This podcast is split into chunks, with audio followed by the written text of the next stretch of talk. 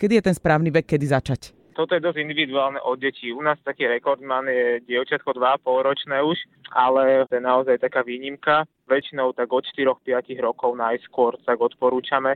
Ale sú aj deti, ktoré ako aj v tomto veku ešte nedosahujú takú sústredenosť na ten tenis a na ten šport celkovo.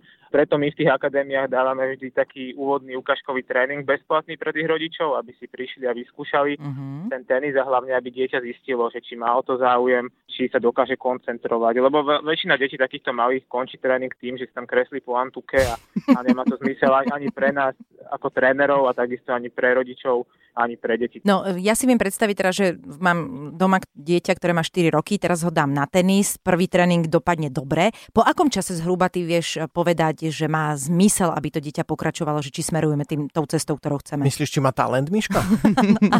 To vedia rodičia od začiatku, vieš? My to vidíme už pri tých prvých tréningoch, že ako dieťa drží tú raketu napríklad automaticky, to je dosť dôležité.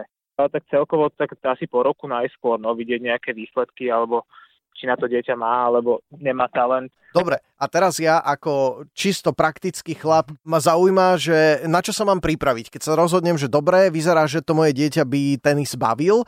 Ako hlboko do peňaženky budem musieť siahnuť? A možno nielen tie peniaze, ale aj čo to všetko znamená, lebo to je asi nejaké vstávanie, nejaké rituály, niečo, čo zmení ten chod tej domácnosti všeobecne, nie?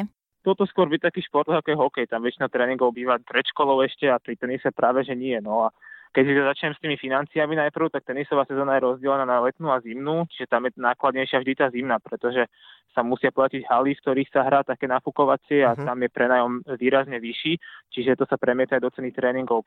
Ale keď sa s tým tenisom začína, alebo ešte to dieťa, pokiaľ má tak do desať rokov, a trénuje tak dvakrát týždenne v nejakej skupinke, tak ten tenis není vôbec nejaký výnimočne náročný.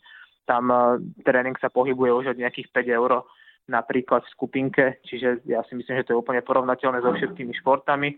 Jedine potom začína ísť do peňazí, keď už ten hráč naozaj začína s individuálnymi tréningami, tam vlastne už není v skupinke a musí všetky náklady znášať sám. Čiže od takých dvanásť vyššie, keď už začína po nejakých turnajoch chodiť. To bol tenisový tréner Dano Brvá. Dano, ďakujeme ti veľmi pekne a želáme pekný deň. Ahoj. Ahojte.